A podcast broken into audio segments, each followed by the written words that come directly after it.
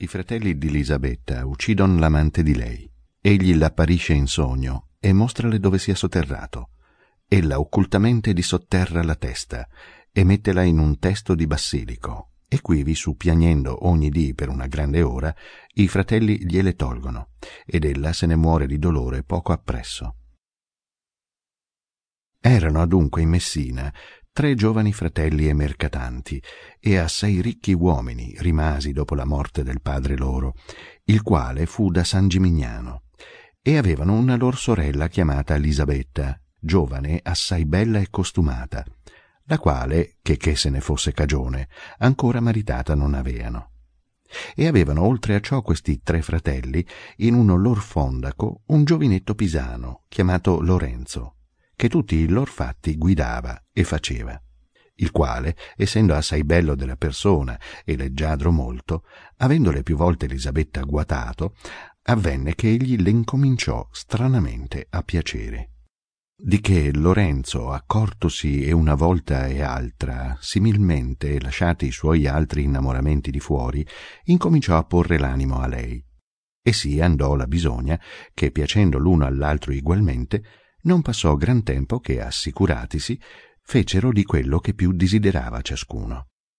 E in questo continuando, e avendo insieme assai di buon tempo e di piacere, non seppero sì segretamente fare che una notte, andando Elisabetta là dove Lorenzo dormiva, che il maggior de fratelli, senza accorgersene ella, non se ne accorgesse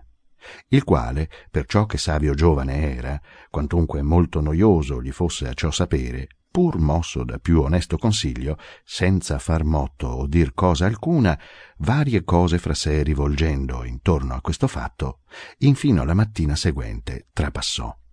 Poi, venuto il giorno, a suoi fratelli, ciò che veduto avea, la passata notte di Elisabetta e di Lorenzo raccontò, e con loro insieme, dopo lungo consiglio, diliberò di questa cosa, a ciò che né a loro né alla Sirocchia alcuna infamia ne seguisse, di passarsene tacitamente e di infignersi del tutto d'averne alcuna cosa veduta o saputa, infino a tanto che tempo venisse nel quale essi, senza danno o sconcio di loro, questa vergogna, avanti che più andasse innanzi, si potessero torre dal viso. E in tal disposizione dimorando, così cianciando e ridendo con Lorenzo come usati erano, avvenne che, sembianti facendo d'andare fuori della città a diletto tutti e tre, seco menarono Lorenzo, e pervenuti in un luogo molto solitario e rimoto, veggendosi il destro, Lorenzo, che di ciò niuna guardia prendeva, uccisono e sotterrarono, in guisa che niuna persona se ne accorse. E in Messina tornati, dieder voce d'averlo per lor bisogni e mandato in alcun luogo il che leggermente creduto fu, perciò che spesse volte erano di mandarlo attorno usati. Non tornando Lorenzo, Elisabetta molto spesso e sollecitamente i fratei domandandone, sì come colei a cui la dimora lunga gravava, avvenne un giorno che, domandandone ella molto instantemente, che l'uno dei fratelli disse Che vuol dir questo? Che hai tu a fare di Lorenzo, che tu ne domandi così spesso? Se tu ne domanderai più, noi ti faremo quella risposta che ti si conviene. Perché la giovane dolente e trista, temendo e non sappiendo che,